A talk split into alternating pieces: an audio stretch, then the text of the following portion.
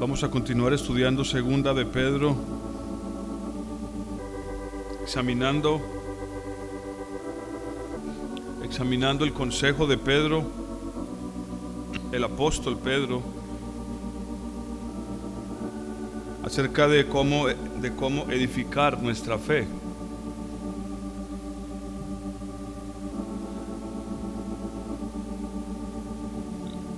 La sesión, la sesión anterior estuvimos viendo lo que dice el versículo cuatro. Vamos a releerlo una vez más. Leámoslo desde el versículo tres para recordar el contexto.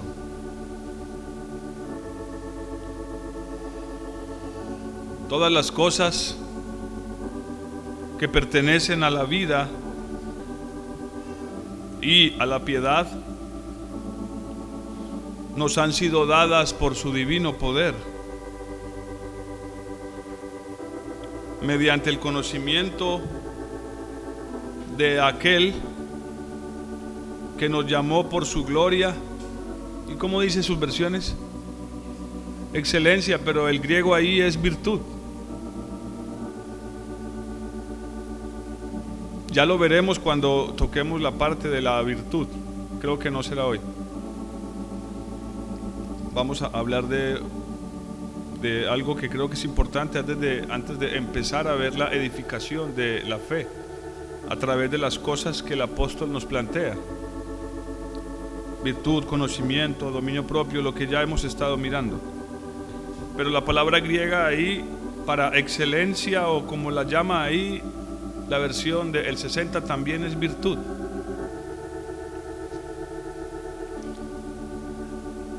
Y es importante mencionarlo porque aunque la palabra excelencia ayuda en la traducción, eh, se aleja un poco del contexto de lo que el apóstol está diciéndonos. Como les digo, ya lo veremos luego, porque la virtud no es algo Es algo en lo que participamos, pero es algo que viene de Dios. Ya lo veremos. Sobre la fe no podemos edificar cosas humanas.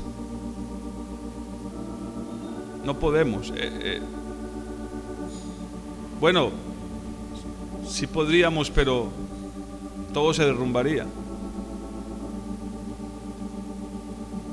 Una cosa no se sujeta a la otra. Como dice Pablo en Romanos, Dios tuvo que condenar el pecado en la carne porque la carne, aunque quisiera, no puede, no, no puede someterse a Dios. Y yo le pido mucho al Señor que nos permita entender eso. Ni su carne ni la mía pueden someterse a Dios. De hecho, es un error que a veces cometemos como padres, pensando que la carne de nuestros hijos algún día se someterá al Señor. Si solo tenemos un poco de paciencia y esperamos que crezcan, o... no, la Escritura dice que la carne humana, no hablo de esta piel, sino de la naturaleza humana, no puede someterse a Dios. Primero porque no quiere y segundo porque no puede. Eso lo, lo explica muy bien Pablo en, en, el, en la carta a los romanos. Entonces dice que nos llamó por su gloria y excelencia, y por medio de estas cosas nos ha dado preciosas y grandísimas promesas. Esa fue la parte que estuvimos viendo el jueves pasado, la importancia de esas promesas. Hermanos, la importancia, y lo recalqué varias veces, de que si no tenemos claro esas promesas en nuestra vida, amados, no vamos a poder alcanzar la fe según el Señor.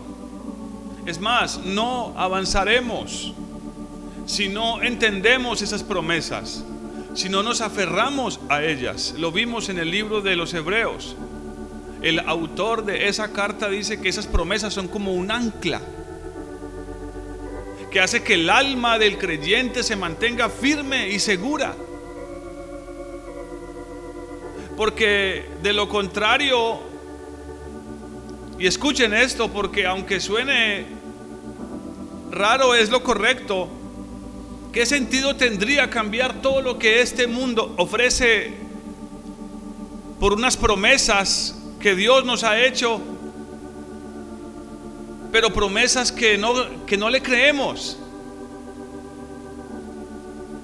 Hermanos, la gente que no conoce al Señor no está dispuesta a abandonar las pasiones que hay en este mundo, no están dispuestos a alejarse de lo que este mundo está ofreciéndoles, porque creen que eso es lo mejor. ¿Están aquí, hermanos? O sea, ellos creen que eso es lo mejor. Y en algún momento de nuestra vida nosotros lo creímos, y en algunas áreas de nuestra vida creo que todavía lo seguimos creyendo.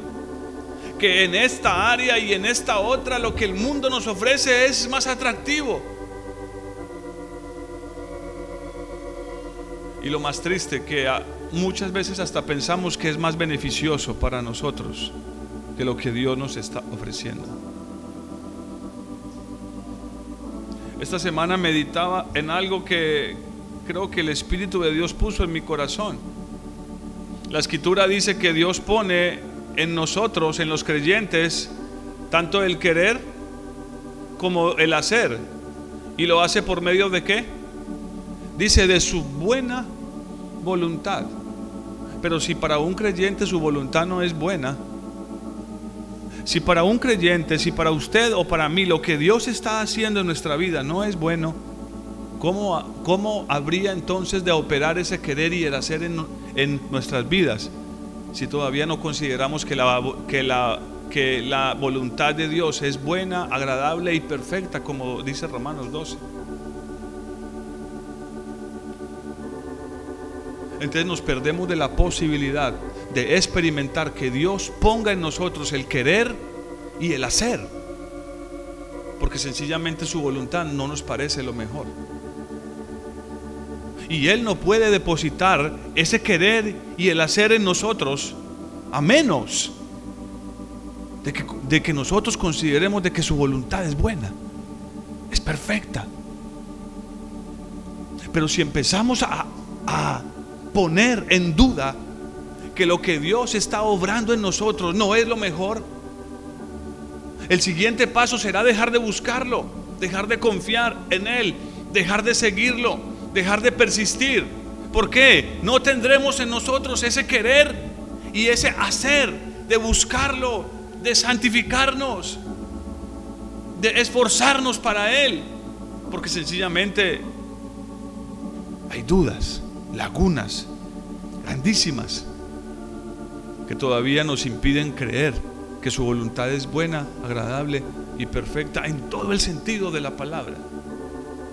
Oh, eso, cuando sentí que Dios había puesto eso en mi corazón, yo dije: Señor, ten misericordia de nosotros. Hermanos, miren, y por eso es importante leer, leer las Escrituras, porque cuando uno lee las cosas por las cuales muchos hombres de Dios pasaron, uno puede recibir consolación. Yo meditaba, por ejemplo, en la vida de José.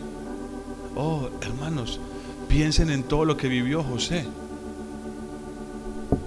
Sus propios hermanos intentaron matarlo, y como no alcanzaron, digámoslo así, la fuerza para matarlo, lo vendieron como un esclavo, lo separaron de su, de su casa, de su padre, de todo lo que conocía, y fue a parar a un lugar extraño, duro para él, lleno de ídolos, de sufrimiento, de dolor.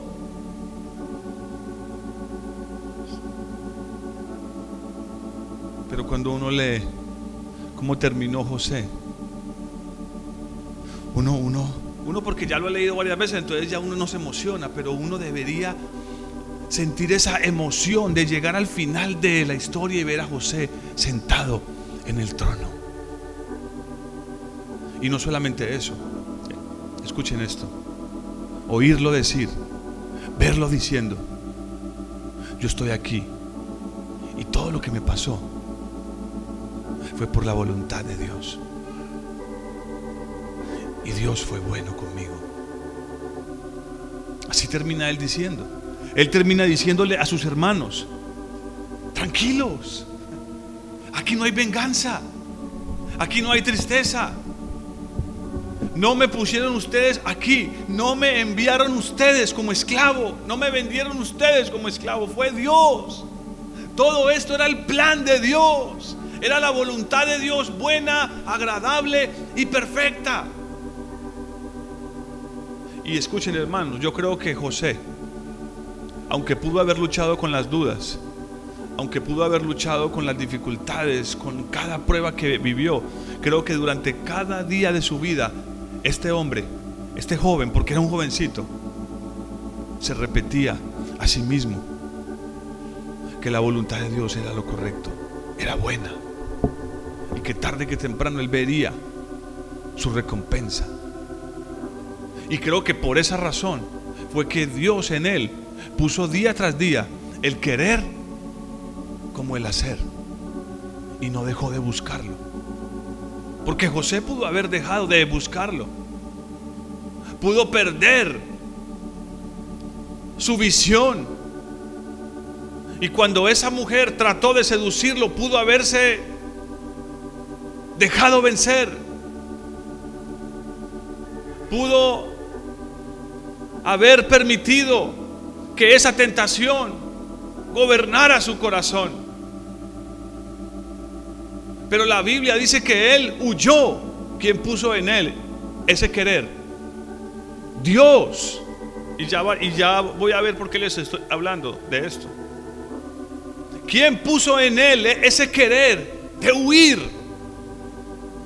de correr? Eh, era un hombre muy fuerte, muy capaz. Yo no tengo otra respuesta, hermanos. Fue Dios. ¿No lo creen ustedes? ¿Pero por qué? Tuvo la gracia. Porque eso es gracia. Cuando la Biblia dice que Él pone el querer y, y, y el hacer, está hablando de gracia.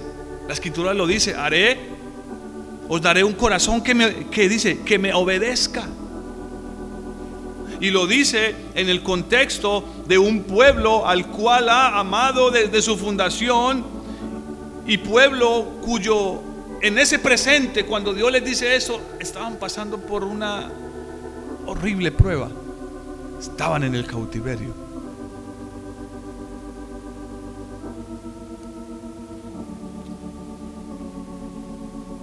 Esa gracia para que José corriera. Mire, hermano, si José no corre, ¿hubiera terminado sentado en el trono? No, hermanos. Hubiera sido decapitado, tal vez. ¿Por qué a veces no tenemos la gracia? ¿Por qué a veces en nosotros no está operando el querer como el hacer, para poder huir de la corrupción que hay en este mundo? Ahí, ahí, ahí lo va a decir Pedro en el versículo que sigue, el cuatro. ¿Por qué no tenemos esa, esa capacidad? ¿Será posible que nosotros estemos siquiera considerando que su voluntad no es buena? Que lo que está pasando en nuestras vidas a Dios se le salió de las manos, que ya no hay esperanza.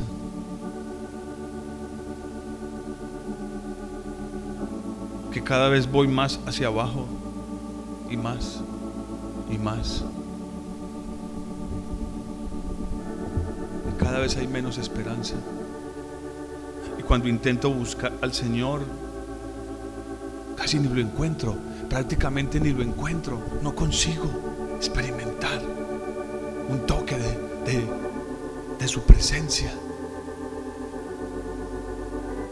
Y empieza tu mente a pensar: es posible que Dios se haya olvidado de mí.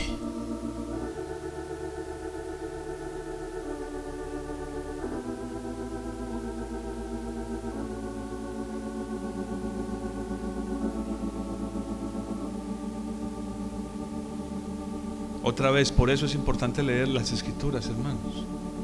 Qué mensaje tan precioso el que nos deja la vida de José.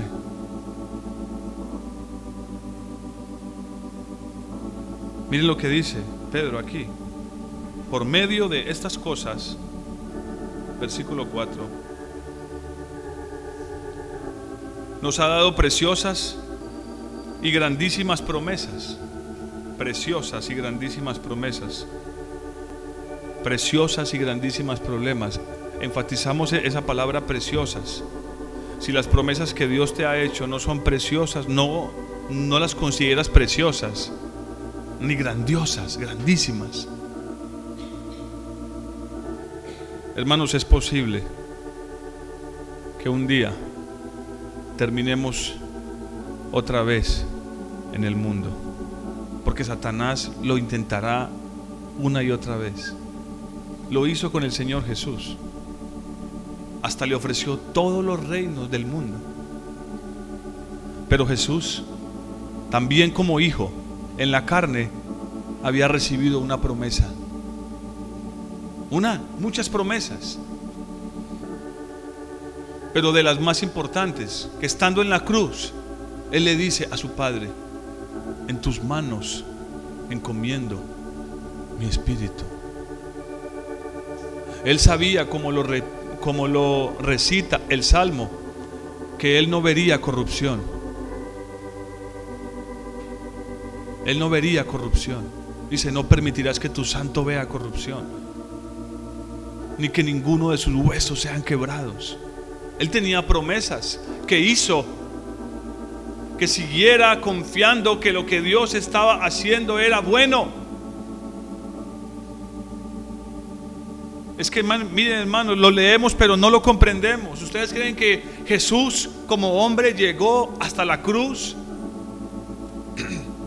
Y lo he dicho varias veces, algunos hasta piensan de pronto en su cabeza que Él llegó ahí fingiendo que sentía dolor. Y que las palabras que dijo, las dijo como, una, como un recital poético de algo que estaba escrito. ¿Por qué me has abandonado? No, él, él estaba experimentando eso, Él estaba viviendo eso. Pero ni por un instante dejó de creer que la voluntad de Dios, de su Padre, era lo mejor para él. Y se aferró a cada una de las promesas preciosas y grandiosas que su Padre le dio. ¿Cómo vamos a hacer lo que sigue diciendo en el versículo? Si las promesas de Dios no están frente a nuestros ojos. ¿Qué, qué es lo que sigue diciendo? Para que por ellas, por esas promesas preciosas y grandísimas, lleguemos a ser participantes de la naturaleza divina. Ya les hablé lo que creo que significa participar de la naturaleza divina. Oh, hermanos, otra vez, ¿qué les dije que significaba eso para mí? Hacer milagros, tener poder para hacer grandes cosas. ¿Qué le, qué les dije que yo consideraba que significaba participar de la naturaleza divina? A ver, ¿alguien se acuerda? A los que toman nota tal vez les quede fácil echar para atrás la hoja, pero no creo que lo encuentren tan rápido. Hermanos, es poder estar cerca al Padre.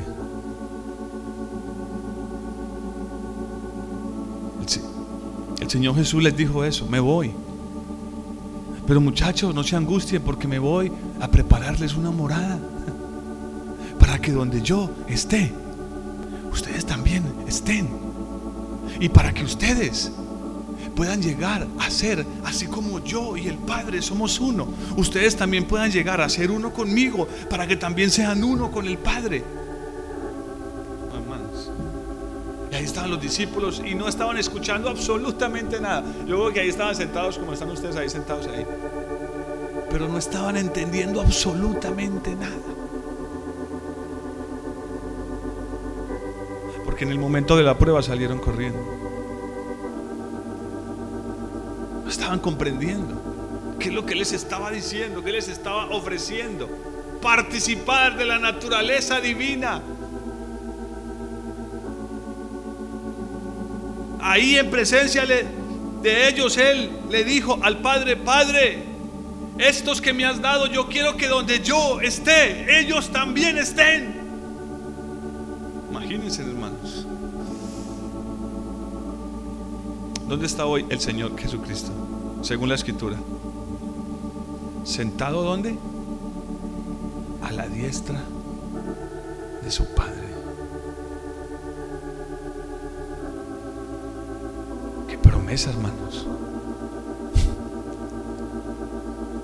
Alguien puede prepararse, como les venía diciendo hace poco, alguien puede prepararse durante años para ser un gran médico, o un gran científico, o un gran deportista. Yo conocí a un hombre, lastimosamente ya no está en la iglesia, pero él preparó a su hijo desde pequeño para que fuese un futbolista. Tengo entendido que ya su niño es un joven y está, creo que, llegando a cumplir ese sueño. Está en ligas menores de equipos importantes. Ese fue el sueño de su padre, y desde que era un niño lo preparó para eso. Yo fui testigo. Qué promesas. Pero promesas, si las promesas de este mundo, hermanos, son más preciosas y más grandiosas que las de Dios. Escuchen lo que les estoy diciendo, hermano. Esto ni es una amenaza, ni es una profecía, es una advertencia que la Escritura misma nos hace. Si las promesas de Dios no son más preciosas, más valiosas, más grandiosas, nada impide que un día terminemos en el mundo. ¿Por qué? Porque todavía de alguna manera, aunque sea pequeña, pensamos que lo que el mundo ofrece es mejor, es más valioso o más precioso. Hay hombres que han sido preparados desde niños para que sean presidentes políticos, y lo han logrado. Hace algunas semanas leía un reportaje, no sé por qué llegó a mis manos, donde estaba una foto del hombre que es presidente hoy aquí en Colombia, pero una foto de él siendo niño. Su padre estaba con un montón de políticos en una reunión importante, y por alguna razón su hijo en la foto está, o sea, es, su hijo es el que hoy es el presidente. Está, está parado en la mesa donde su padre está reunido con, esos, con esas personas eh, muy importantes. Su papá era un político, y está este niño, el que, es, el que hoy es el presidente, está ahí como dando un discurso frente a todas esas personas, y su papá con una sonrisa de, de cierta aprobación en su cara está viendo lo que su hijo hace. Lo preparó para que fuera el presidente, y lo logró.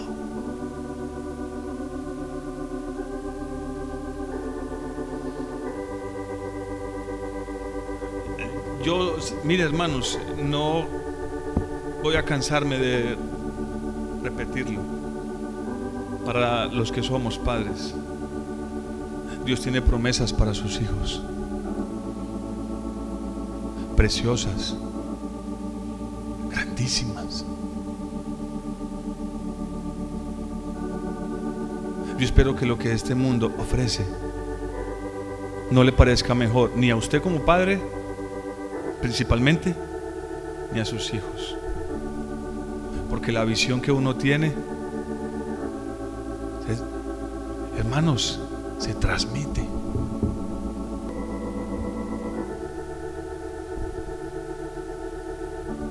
Eso es increíble. Hoy lo viví. Hay una persona que ustedes no saben quién es, entonces lo voy a decir con libertad. por alguna razón creo que no soy de su agrado. No, no he sabido por qué, nunca he tenido ni siquiera una conversación con esa persona. Pero no me saluda ni me mira con agrado, aunque muchas veces le he saludado. Y hoy conocí a uno de sus hijos, ya mayores, ya mayor. Y pasó a mi lado y tenía la misma actitud de su padre. Me ignoró por completo, aunque pasó prácticamente a centímetros de mí, como si yo estuviera ahí.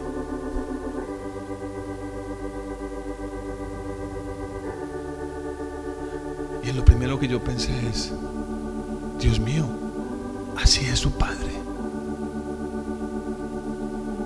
Si a usted y a mí como padres las promesas de Dios nos parecen insignificantes, insuficientes, también le parecerán eso a nuestros hijos.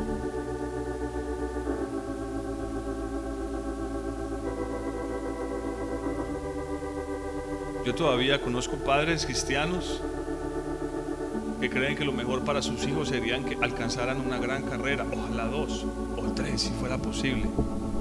Ahora, estoy diciendo que alguno de nuestros hijos no pueda ser un profesional, no estoy diciendo eso. Pero me lo han preguntado y no tengo temor en responder, y si me equivoco, que Dios me corrija. Para la época en la que estamos, para el tiempo que estamos viviendo, buscar que nuestros hijos sean profesionales es prácticamente jugar con sus vidas espirituales, es poner en juego lo más importante que tienen, sus vidas espirituales.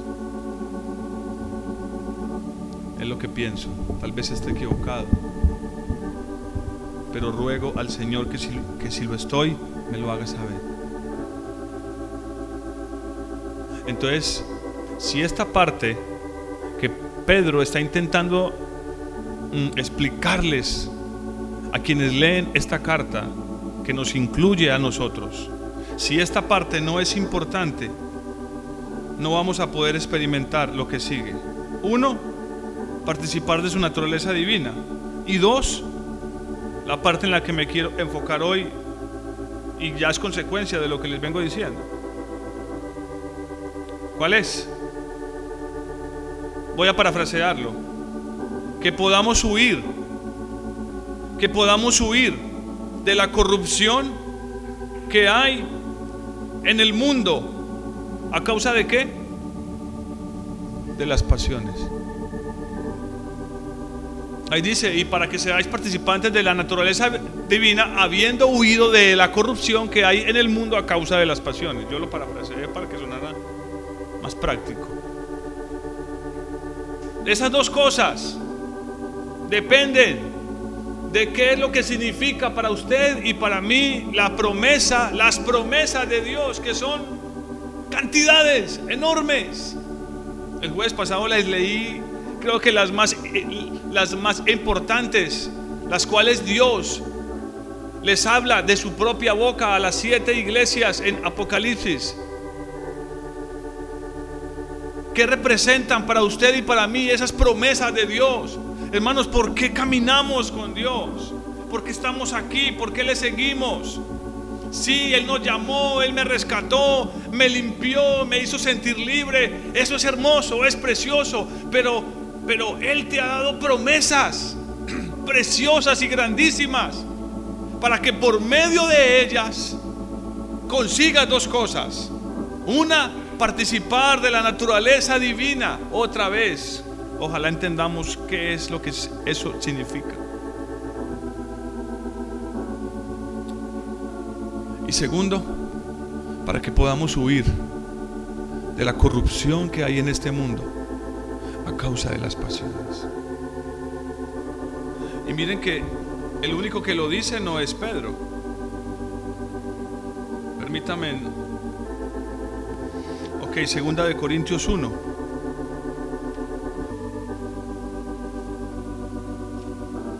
Segunda de Corintios uno, versículo diecinueve.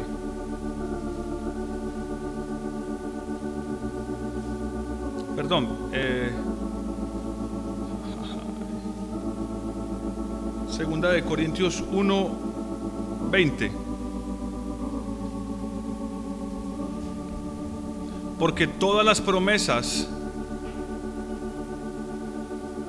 todas las promesas de Dios son en Él sí y en Él ¿qué?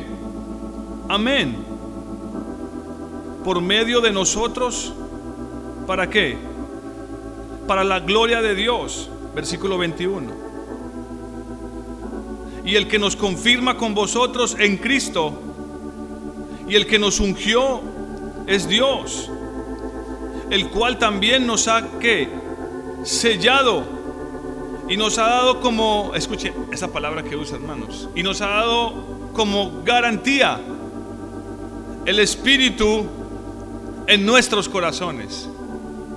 Está diciendo que todas las promesas de Dios en Dios son sí y son amén. Y como si fuera poco, aunque no tiene necesidad, nos dio una garantía de que son ciertas. Nos dio su Espíritu. Y dice que nos selló con su Espíritu. Oh, hermano, a mí eso me parece tan impresionante, que Dios haya hecho eso. Nos da una garantía,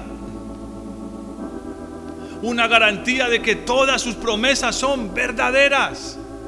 Ahora, segunda de Corintios capítulo seis. Pablo eh, habla mucho de este tema en la segunda carta de los Corintios.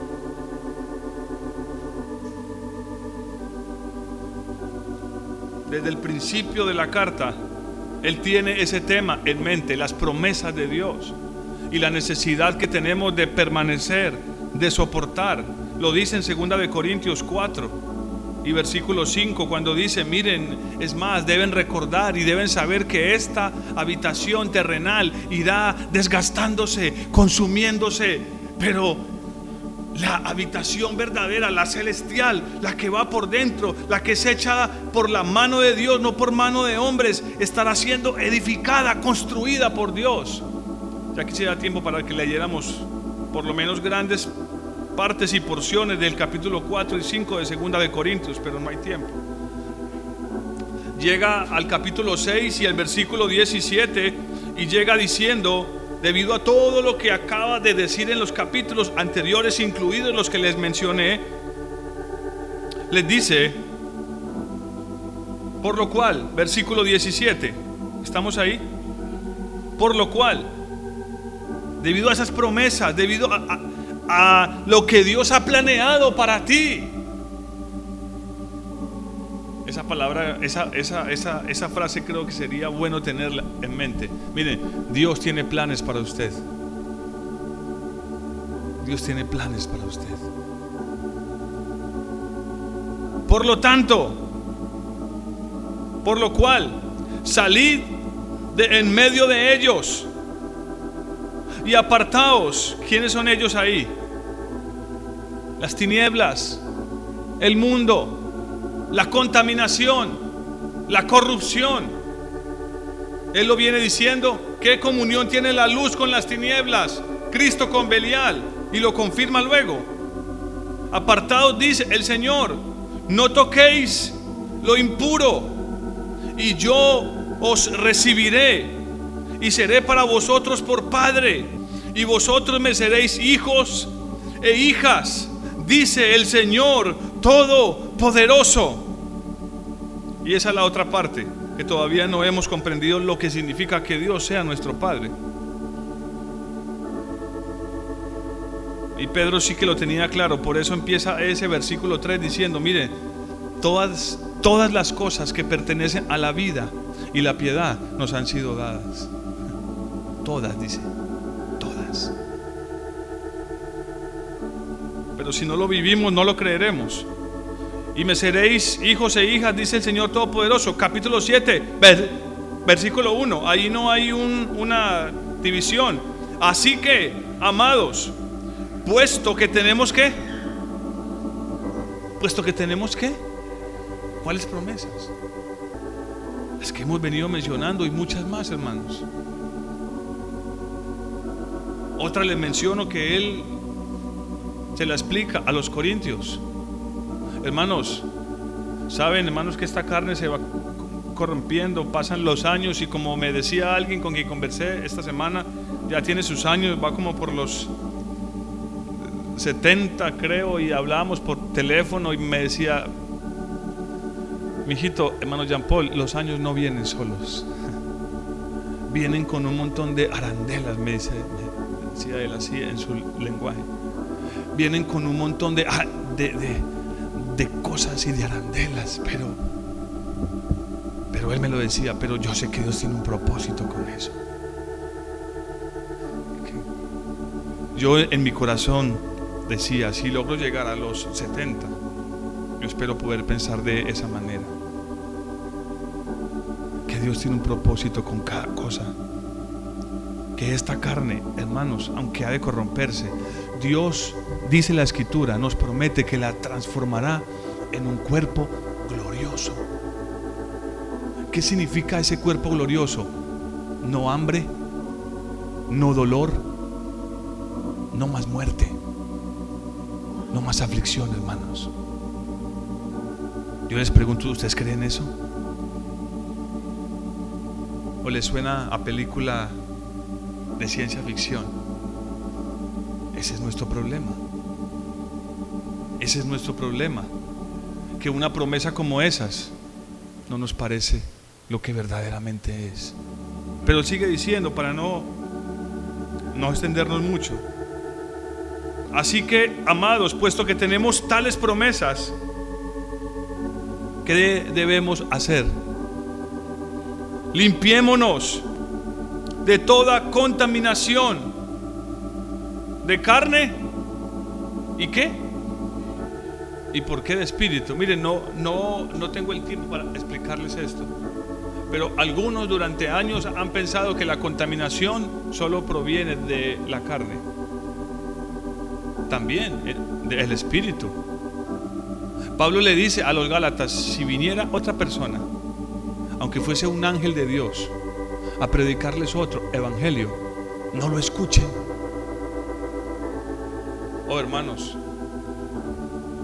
yo sí he conocido a muchas personas que se han apartado del camino de Dios por causa de la contaminación en la, en la carne, pero creo que también les he contado historias de personas que hoy no están caminando con el Señor, pero no por, pero no por contaminación de carne, sino de espíritu.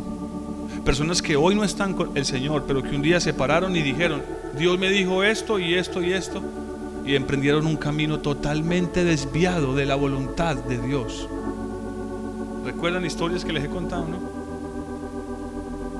Hombres y mujeres que se han puesto supuestamente delante de Dios y han recibido mensajes directos de Dios que los ha hecho abandonar sus hogares, sus familias, sus cónyuges, rebelarse en contra de cualquier autoridad espiritual, porque simplemente se les metió en la cabeza un virus espiritual que les hace pensar que ellos no necesitan someterse a nadie en esta tierra, que tienen contacto directo con Dios y que solo necesitan es, es oír y obedecer al Señor.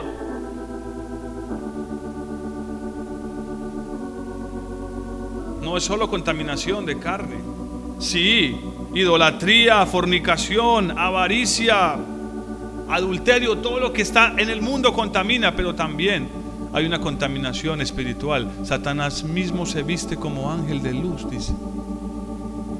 Pablo se los explica a ellos. Se viste como ángel de luz. Ahora, él nos está diciendo, confirmando lo que Pedro dice: si tenemos tales promesas, la más importante de todas, ¿cuál es? Participar de, la, de, de su naturaleza divina. Limpiémonos de toda contaminación de carne y de espíritu. ¿Haciendo qué? Perfeccionando, perfeccionando la santidad en el temor de Dios. Y eso, en otras palabras, es lo mismo que Pedro está diciendo. Y es lo que empieza a decir en el versículo cinco. Entonces, pongan toda diligencia, todo su esfuerzo, todo su conocimiento, su tiempo, sus recursos en poner sobre vuestra fe esto y esto y esto y esto, para que no caigáis jamás. Porque si tienen estas cosas, les, les dice, no caeréis jamás. Pero ¿cómo vamos a limpiarnos de toda contaminación? ¿Cómo vamos a, a apartarnos de en medio de la, de la impureza? ¿Cómo vamos a evitar tocar lo sucio de este mundo? Si las promesas de Dios todavía no representan para nosotros lo que deberían representar para todo creyente, hermanos. Vida eterna. Vida eterna. ¿Quién en este mundo podría ofrecernos vida eterna?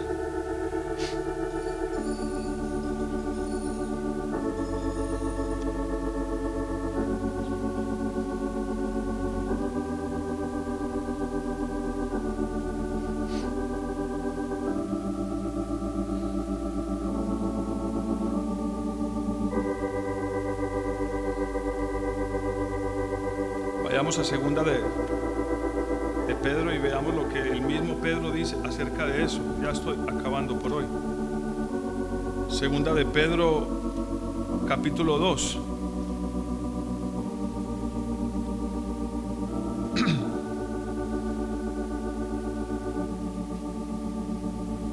Versículo dieciocho.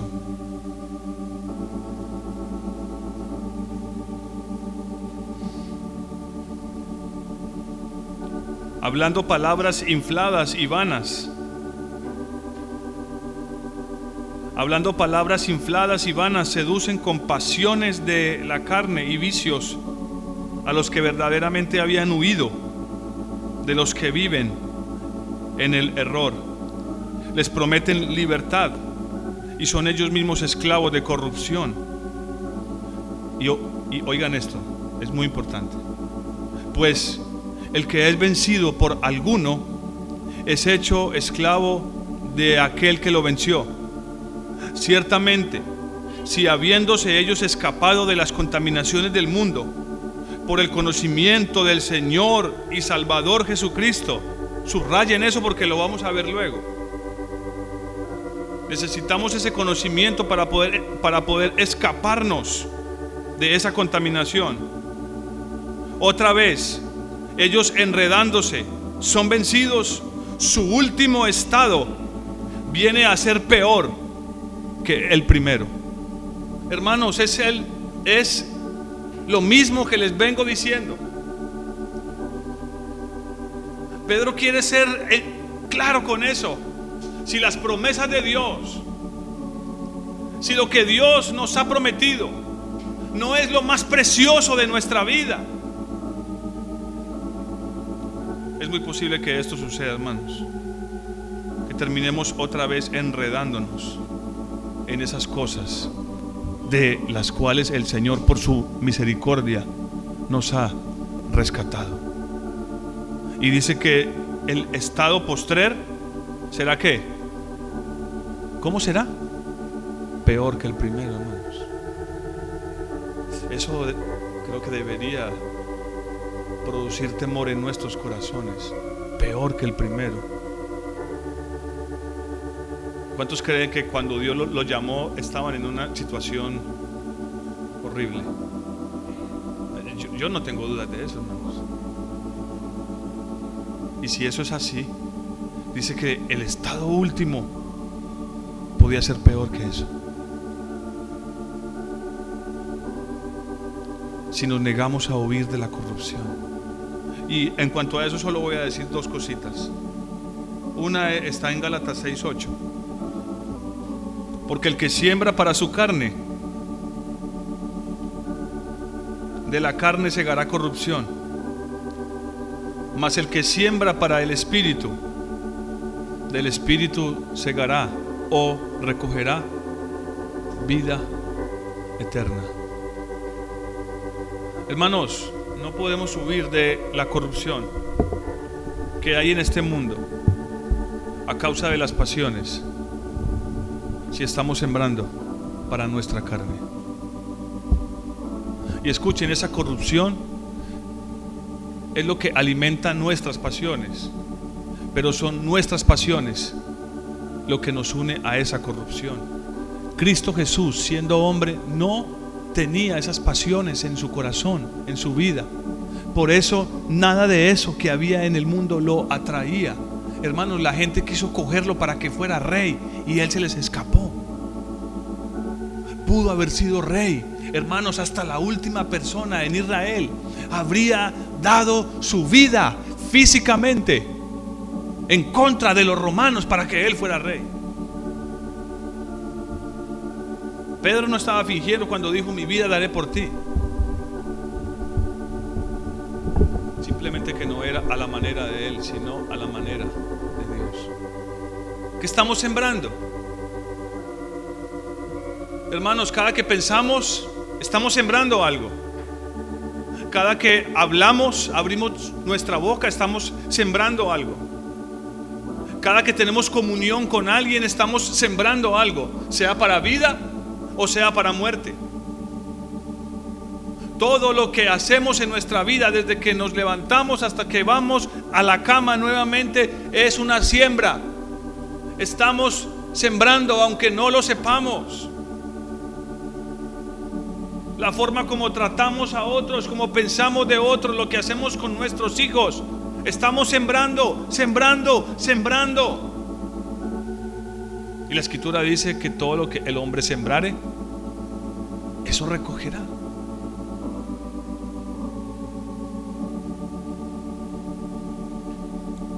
Y lo segundo está en el libro de Santiago, ahí antes de Pedro. Y termino con esto. Santiago cuatro uno. ¿Están ahí? ¿De dónde vienen las guerras y los pleitos entre vosotros? ¿Les suena familiares, hermanos? Ay, hermanos, dice la Escritura que vendrán mu- muchos tropiezos, hermanos. Ojalá tengamos la gracia para humillarnos y para pasar por alto cualquier cosa que nos hagan o que nos digan. ¿De dónde vienen las guerras y los pleitos entre vosotros? ¿Y qué responde él? ¿No es de vuestras pasiones, las cuales combaten en vuestros miembros? Huid de la corrupción que hay en el mundo. ¿Por causa de qué? ¿De qué? De las pasiones. ¿Y dónde están esas pasiones? Hermanos, ¿qué, qué es lo que contamina al hombre? ¿Lo que entra o lo que sale? Por eso a Jesús este mundo no le afectó, no brillaba, para él no brillaba. Solo había algo que brillaba delante de, de sus ojos: las promesas de su Padre. Lo demás era nada delante de sus ojos. Pablo vivió de la misma manera, David vivió de la misma manera, el apóstol Pedro vivió de la misma manera, Santiago vivió de la misma manera. Por eso está diciéndolo: ¿no es de vuestras pasiones, dice, las cuales combaten en vuestros miembros? Codiciáis y no tenéis, matáis y ardéis de envidia. Y esa palabra matar ahí no solo, no solo aplica para un matar literal, sino de la boca, la lengua. Y él explica el problema de la lengua, lo, lo acaba de decir en el capítulo tres, no voy a ir ahí. Matáis y ardéis de envidia y nada podéis alcanzar. Hermanos, la envidia es uno de los pecados más comunes en nosotros y más ignorados. Yo creo que si hay un pecado ignorado en, en la vida de cualquier persona hoy, es esta: envidia. Muy pocas personas, de hecho no sé si recuerde a alguien, son capaces de reconocer que tienen envidia en sus corazones. ¿Yo? Envidia no, pastor. Tal vez tenga otros problemas, pero envidia. Envidia. Está diciendo que es la causa de pleitos, de guerras, entre nosotros.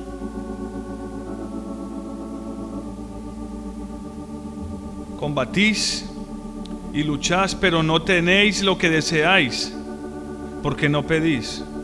Pedís, pero no recibís, porque pedís mal. ¿Cómo pedimos mal? Para gastar en nuestros deleites. ¿Qué significa eso? Santiago no se queda callado y les dice: adúlteros. ¿Es un adúltero?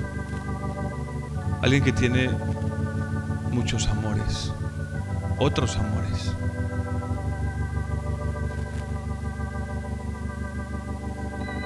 Mire, podría seguir y continuar, pero déjeme decirles esto. Estudiando esto he descubierto, creo que he descubierto, que una manera en la cual podemos amar más a nuestro Dios es creyendo en sus promesas y aferrándonos a ellas. Lo veo en las Escrituras, lo veo en las cartas de Pedro, de Pablo, en la de Santiago, lo veo en la vida de Jesús. Jesús daba, cada paso que daba era conforme a lo que estaba escrito de él. Promesas. Cuando Juan Bautista se negó a bautizarlo, ¿qué le respondió Jesús?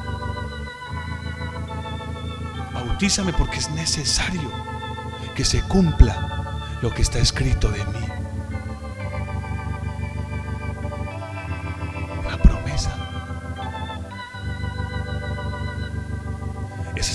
De Dios estaban delante de los ojos de Jesús continuamente. Por eso el Padre podía decir: este es mi hijo amado, y era, y era, y era amado no solo porque Dios lo amaba, sino porque ese hijo amaba a su Padre. ¿Entienden esta relación?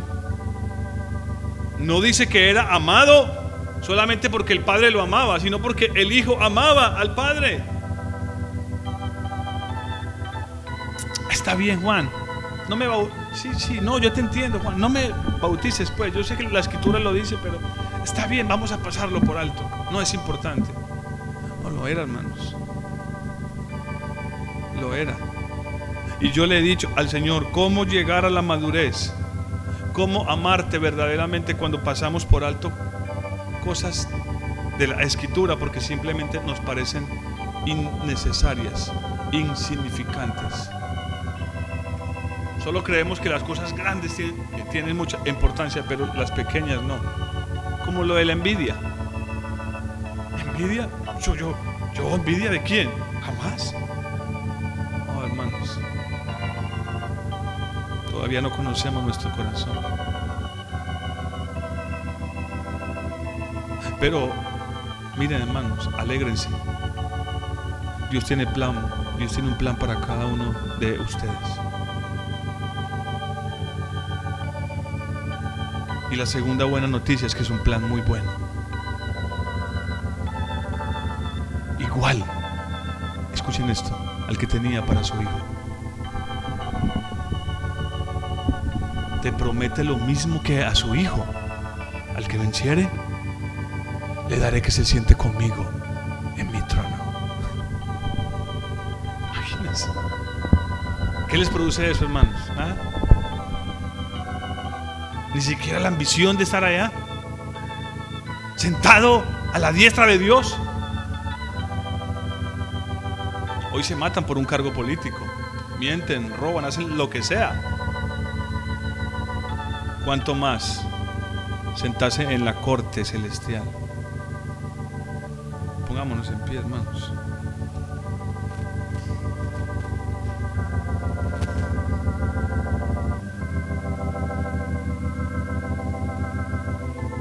No,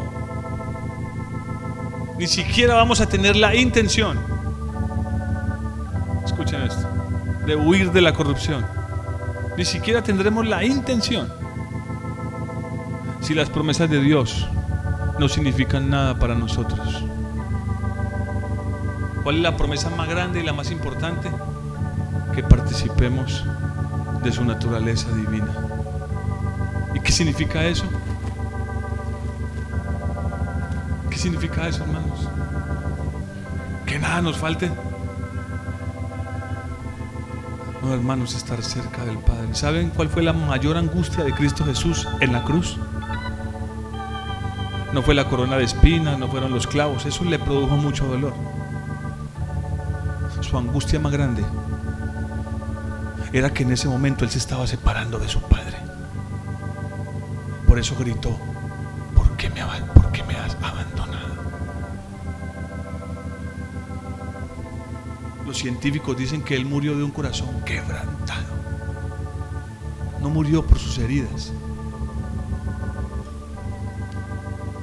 Por eso cuando fueron a quebrarle las piernas, como lo hicieron con los otros dos, ya estaba muerto. El dolor, el dolor interno de esa separación. Rompió su corazón, hermanos.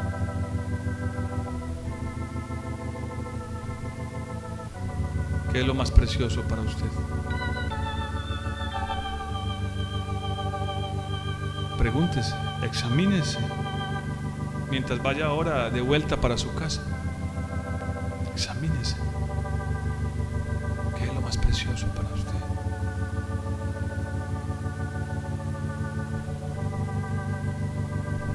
Me llama a mí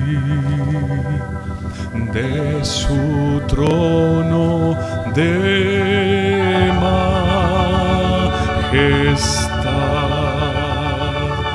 Me llama a mí desde su habitación,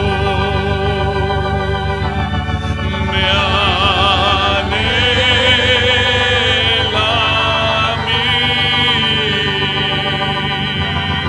con todo su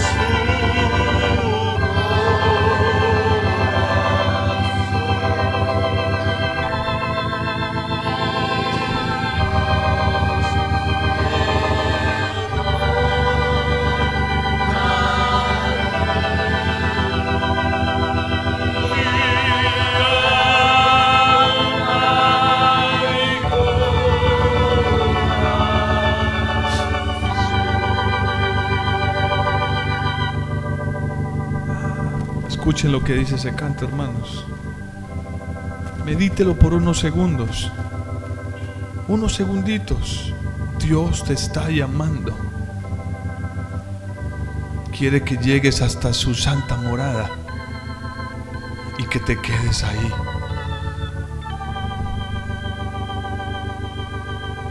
Como le promete a una de las iglesias en el Apocalipsis: al que venciere, le haré columna en el templo de mi Dios y nunca más saldrá de ahí. Oh, Señor, con cuánta facilidad salimos de tu presencia, Señor, y nos olvidamos de ti. Perdónanos, mi Señor. Vamos a cantar este canto de nuevo, pero cántelo sabiendo que ese canto hace referencia a su propia vida y que Dios lo está llamando a usted para que usted pueda estar allá en su presencia, en esos lugares celestiales, como Él lo ha prometido. Me llama a mí.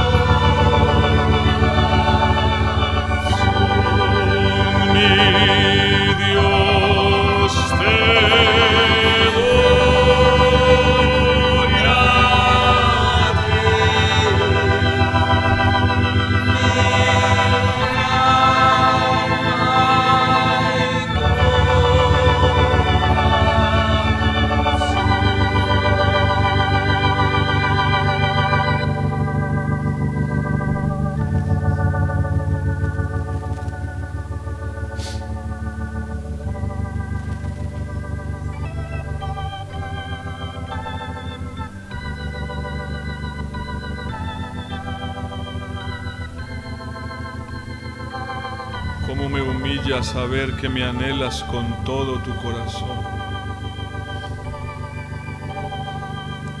Cómo me humilla, Señor, saber que me anhelas con todo tu corazón.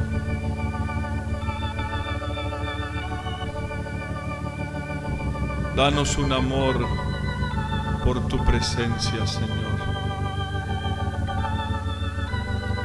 Danos un amor por tu presencia.